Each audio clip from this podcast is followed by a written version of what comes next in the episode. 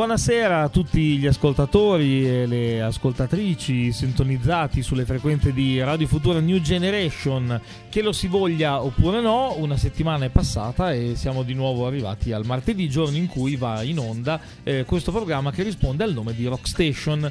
Eh, io sono Marco Antonelli, vi terrò compagnia per i prossimi 60 minuti o giù di lì. Ci sono tanti modi per seguire questo programma e tutti gli altri anche programmi del palinsesto di Radio Futura, quindi in FM sui 98 e 500, in streaming sul sito della radio che è www.radiofuturastation.it. Insomma, è abbastanza facile trovarci e seguirci. Da quest'anno poi anche eh, ci potete seguire in podcast eh, sulle piattaforme di Spotify e Google cercando eh, Rock staccata Rock Station, eh, Radio Futura. La puntata di oggi è davvero super speciale perché è dedicata a un movimento nato alla fine degli anni Ottanta, una rivoluzione rock che ha sconvolto il mercato musicale discografico mondiale, che ha scoperto una città, eh, Seattle in questo caso, e un genere musicale. Oggi a Rockstation quindi ripercorriamo la storia del grunge. Parlare di grunge è un po' come camminare su un tappeto di uova. La visione comune di questa ondata musicale è molto stereotipata. Gli stereotipi infatti sono più o meno tre. Parli di Seattle? Ah sì, camicie di flanella, chitarre distorte e Nirvana. Fino a un paio di decenni fa, nei vocabolari inglesi, il termine grunge mancava, ma eh, cercando in un dizionario di slang americano si, si, sarebbe forse trovato la parola grungy, grosso modo un sinonimo di sporco, utilizzato già negli anni 60 in realtà si potrebbe affermare che il grunge in senso stretto non è mai esistito.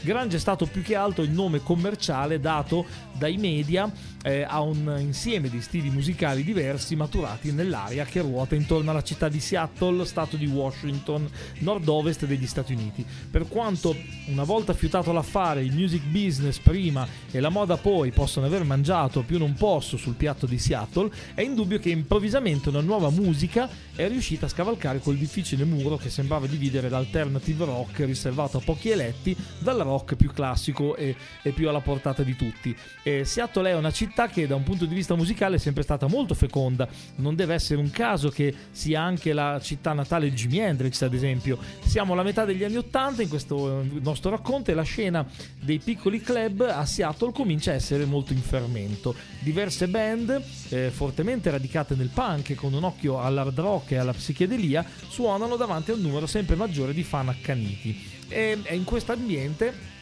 in fermento che si affacciano per la prima volta tre band delle quali sentiremo parlare molto. La prima è forse la band più seminale di tutta la nostra storia perché i componenti di questa band saranno fondamentali per la nascita di altre grandissime band. Loro sono i Green River e la nostra storia di oggi inizia proprio con loro. Questi quindi sono i Green River e questa è la bellissima This Town.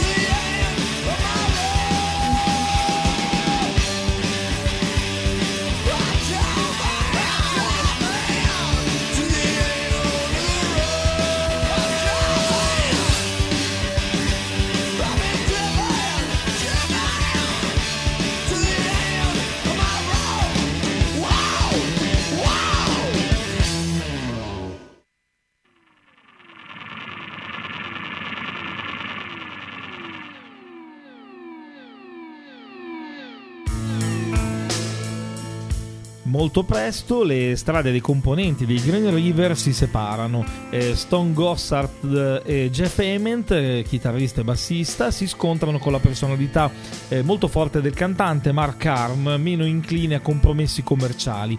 Mark Arm trova nuovi musicisti e forma la band che getterà le basi dell'inconfondibile suono della Sub Pop, eh, l'etichetta discografica che rende- renderà possibile, eh, il- almeno inizialmente, il diffondersi del fenomeno grunge nel mondo. Ed è proprio la nuova band di Mark Arm a introdurre per la prima volta la parola grunge. Ed è così che sulla scena arrivano come una bomba i Madonney che con il loro mini album, primo mini album epocale dal titolo Super Fuzz Big Muff, danno vita al primo vero inno del grunge, la prima hit del grunge, registrando la canzone che sta arrivando in questo momento, che si chiama Touch Me, I Am Sick. Questi sono i Madonney.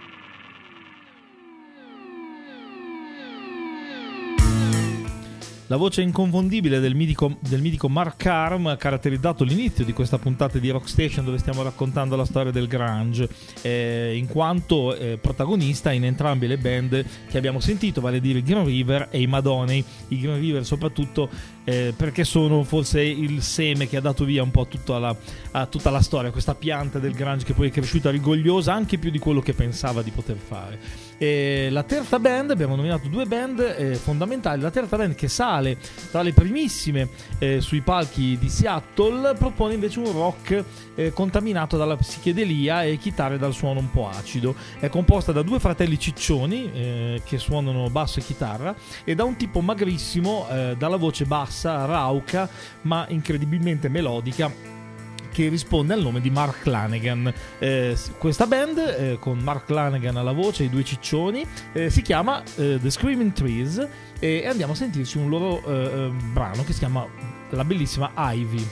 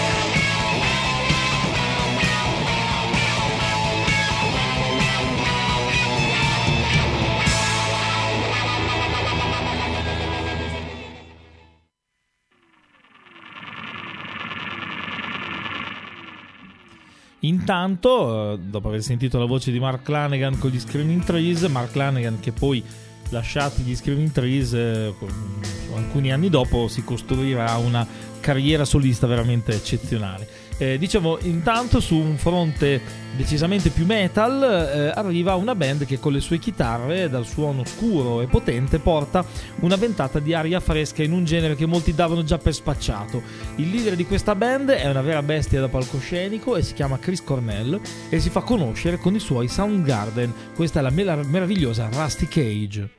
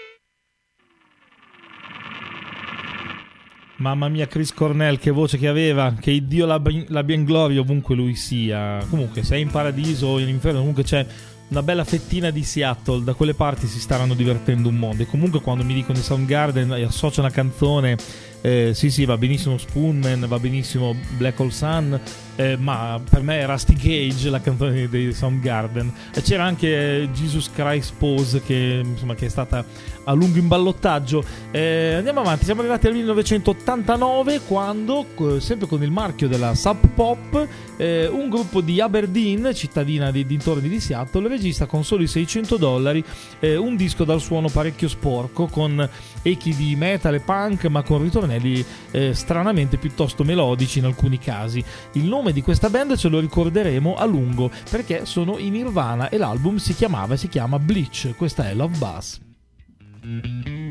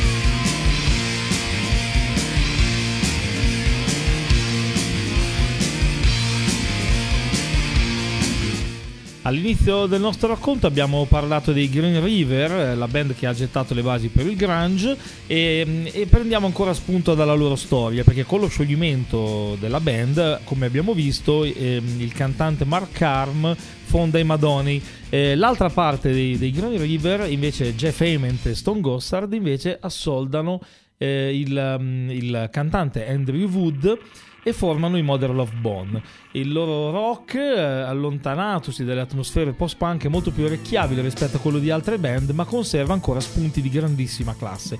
Dal vivo poi i Mother Love Bone sono grandiosi, anche grazie alla presenza scenica e al carisma di Andy Wood. I Mother Love Bone eh, registrano un EP e preparano il loro primo album, eh, ma al momento di pubblicarlo con il titolo di Star Dog Champion, Andy Wood muore per overdose, eh, mi sembra che avesse non più di 25 anni o qualcosa del genere, lasciando però ehm, l'album che non era mai uscito, che stava per uscire, eh, come testimonianza della sua grandissima eh, arte e, e lasciando capolavori come quello che sta per arrivare, che si chiama appunto Stardock Champion. Questi sono i Mother Love Bone, non ve li dimenticate. Oh yes.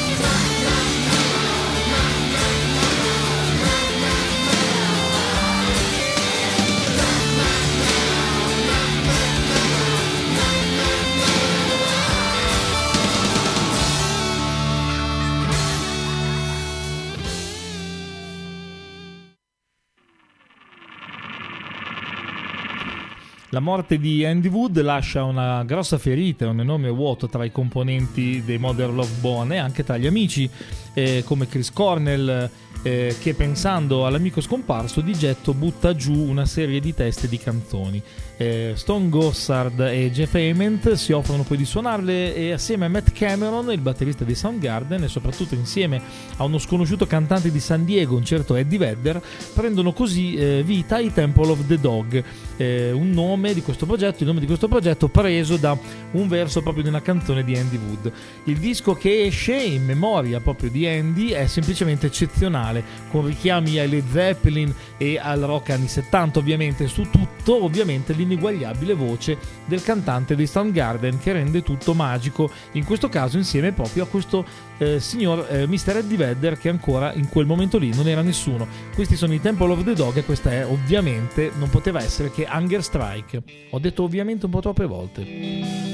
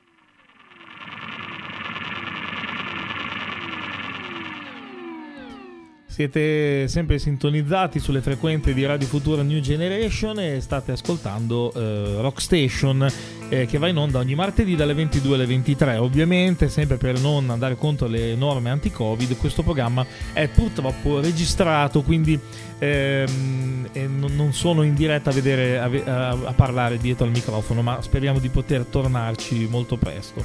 Nel 1990 siamo arrivati, stiamo raccontando la storia del grunge e arriviamo al 1990 quando esce il secondo album dei Madonnai che li conferma tra i capostipiti del grunge. Lo conferma anche una manciata di canzoni di questo album eh, dove non c'è una nota, ma dico solo una fuori posto e c'è un sacco di rabbia e di energia. Sentiamocene un po'. Questi sono i Madonnai e questa è You Got It.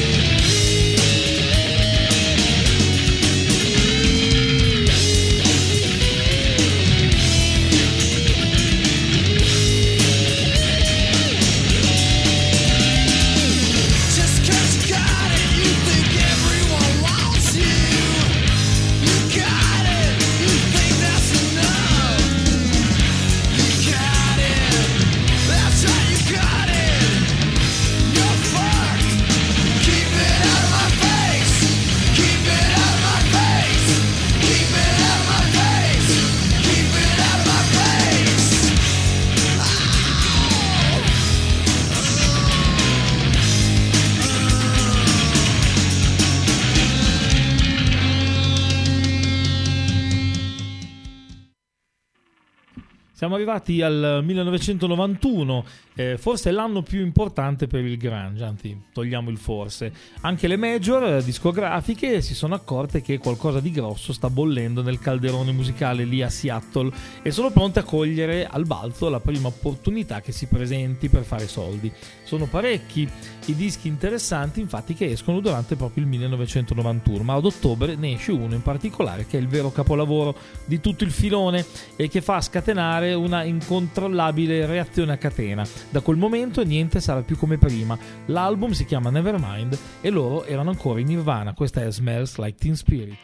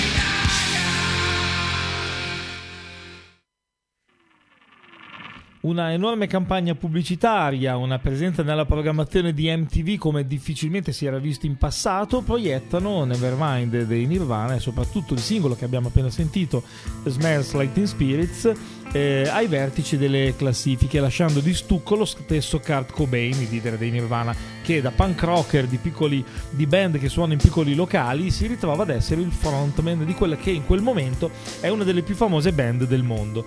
Non è solamente eh, con un'operazione di marketing che si capovolge il mondo della musica, Nevermind è veramente un disco eh, eccezionale, magari non è il migliore che si è sentito, ma comunque è, quello arrivato al momento giusto, nel posto giusto, e, ed è comunque è da considerare una pietra miliare al pari di, mh, senza bestemmiare, di Sgt. Pepper dei Beatles o Tommy degli U, per citarne due a caso. Ormai tutti i riflettori sono puntati su Seattle e nel 1991 esce anche Dirt, il secondo album di una band che ha nel DNA una certa quantità di hard rock e di psichedelia, ma soprattutto ha un cantante che ha una voce unica, che aveva purtroppo una voce unica e bellissima, un personaggio il cui destino eh, sembra già segnato già quando si esibiva e mh, che, e che avrebbe infatti pagato con la morte a soli 34 anni, nello stesso giorno di Kurt Cobain, eh, l'amore per le droghe pesanti, lasciando come testimonianza del suo talento tre album vendutissimi. Si chiamano quindi, questa band si chiama Alice in Chains, eh, Dirt è il loro disco a mio avviso più significativo e il loro singolo Would vale secondo me l'acquisto dell'intero album. Eccoli qua. Che bel basso.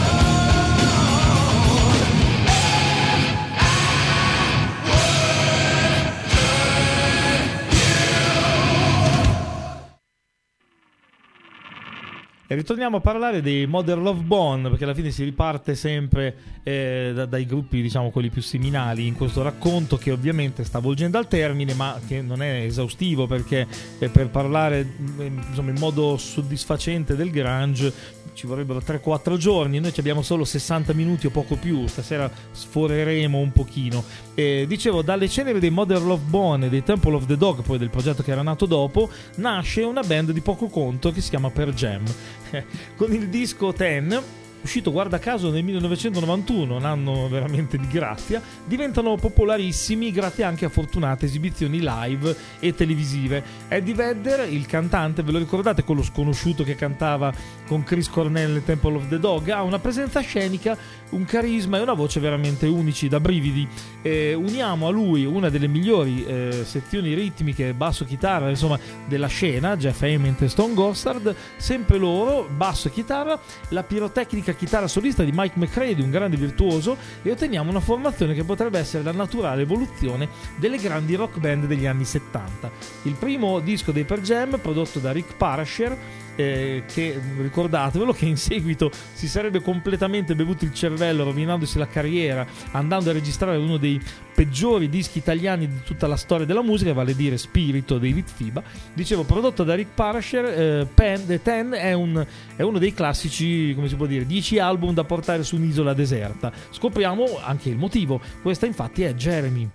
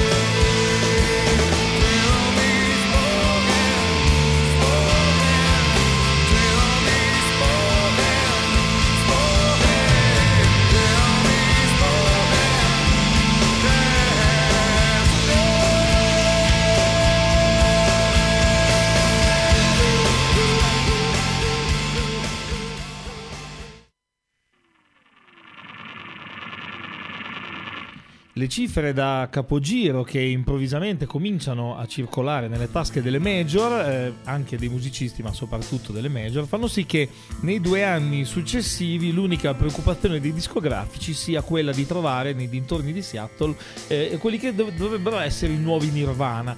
Molte etichette sfornano un'interminabile serie di dischi di band sconosciute in genere di qualità piuttosto bassa, destinate ad essere dimenticate poi di lì a poco. Gli operatori di moda cominciano, anzi mi ricordo ehm, che c'erano molte band che si trasferivano da qualunque parte degli Stati Uniti e andavano a vivere a Seattle perché stare lì le, le poneva sotto riflettori più, ehm, più luminosi. Gli operatori di moda cominciano a presentare collezioni che, che presentano molti riferimenti al grunge, vestiti dall'aspetto semilogoro, flanelle a quadri, abiti oversize, insomma chi era giovane e alternativo negli anni 90 come, come me eh, non, può esserci, non può non esserci passato.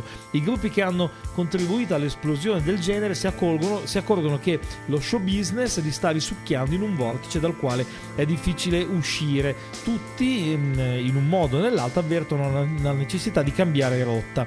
Nel 1993 poi arriva l'album più atteso dai fan di tutto il mondo, arriva il seguito di Nevermind, arriva il terzo album in studio dei Nirvana. Il titolo originale era I Hate Myself and I Want to Die, eh, poi abbandonato, e la dice però lunga sui pensieri che regnavano nella testa di Kurt Cobain in quel, in quel periodo, che non era più in grado, eh, un periodo nel quale non era più in grado di controllare il suo successo e, mm, e avvertiva in maniera insopportabile la pressione che il mondo della musica sta es- stava esercitando su di lui.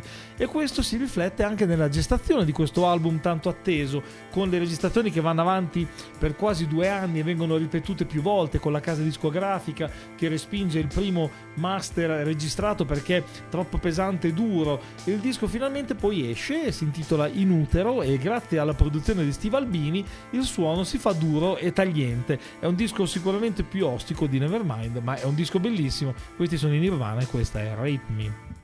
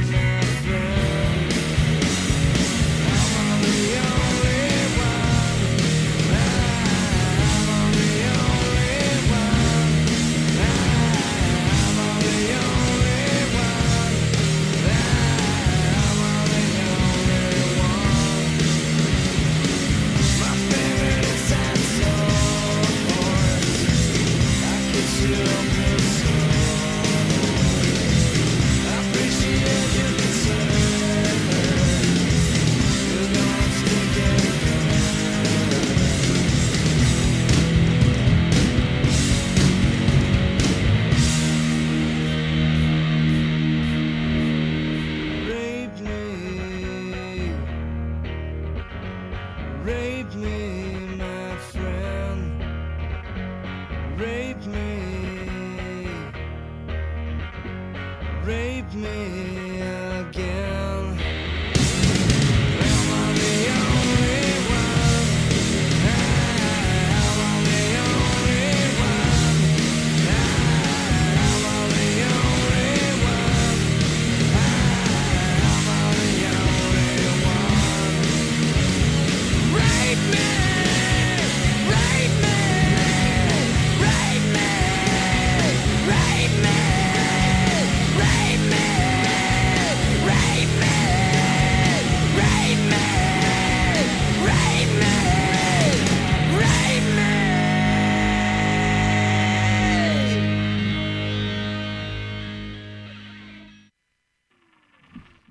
periodo d'oro della musica grunge può eh, considerarsi concluso in una data precisa, quella del 5 aprile 1994. Kurt Cobain è un, un uomo a petti che non riesce più a sopportare la responsabilità, tra virgolette, che il successo comporta. Lo si vede anche nei concerti dove l'adrenalina sembra ormai eh, essere stemperata e tutto diventa una specie di routine. Per chi ha la possibilità di vederlo, come è successo a me, eh, fortunatamente è lampante. Me lo ricorda Modena in quello che è stato, credo, il penultimo concerto della storia di Nirvana. Kurt Cobain si muoveva come un automa, priva di, privo di energie, sembrava veramente un vegetale. Nonostante tutto, Kurt Cobain riesce a registrare con i Nirvana l'ormai mitico MTV Unplugged in New York, pubblicato in CD l'anno successivo, dove i Nirvana ripropongono molti dei loro pezzi in chiave acustica che risalta, se ce ne fosse stato bisogno, la qualità delle canzoni il peso di sentirsi eh, prima che un artista un simbolo è per Kurt Cobain troppo forte e l'unica via d'uscita che può intravedere è quella di privarci del suo genio.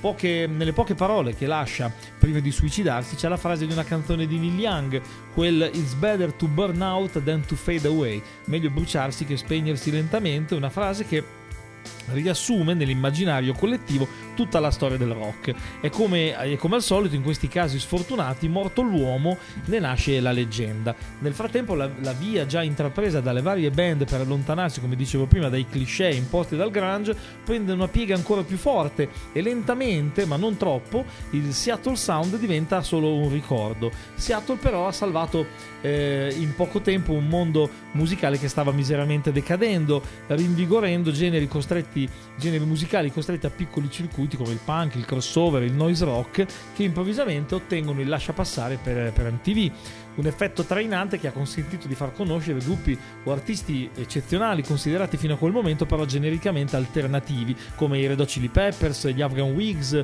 PJ Harvey, ma ne cito tre su mille. C'è ancora un colpo di coda però, come se questa storia non volesse più finire, oppure come se debba finire ma in bellezza, perché è così che finirà Rockstation in questa, questa serata, cioè in bellezza. La bellezza ovviamente di un disco, eh, mentre Stone Gossard va alla ricerca di suoni quasi R&B per eh, diciamo svariare un po' dal- dal- dalla, dalla routine del grunge. E, mm, il suo compagno chitarrista nei Per Jam, Mike McCready, insieme a Lane Staley degli Alice in Chains e, e al batterista Barrett Martin degli Screaming Trees, eh, dà vita ai Mad Season. Nel eh, 1995 esce eh, l'unico album mai prodotto da questa super band, si intitola Above ed è un disco stupendo, meraviglioso e malinconico, con la voce di Lane Staley che ora non c'è più e che ci manca moltissimo, ma che allora ci faceva veramente emozionare. Credo che sia il disco migliore per chiudere il nostro viaggio di questa settimana, un viaggio attraverso quel tornado musicale proveniente dallo stato di Washington che sembra quasi un ricordo lontano, ma che rimarrà luminoso nella storia del rock. Ci salutiamo con i Mad Season.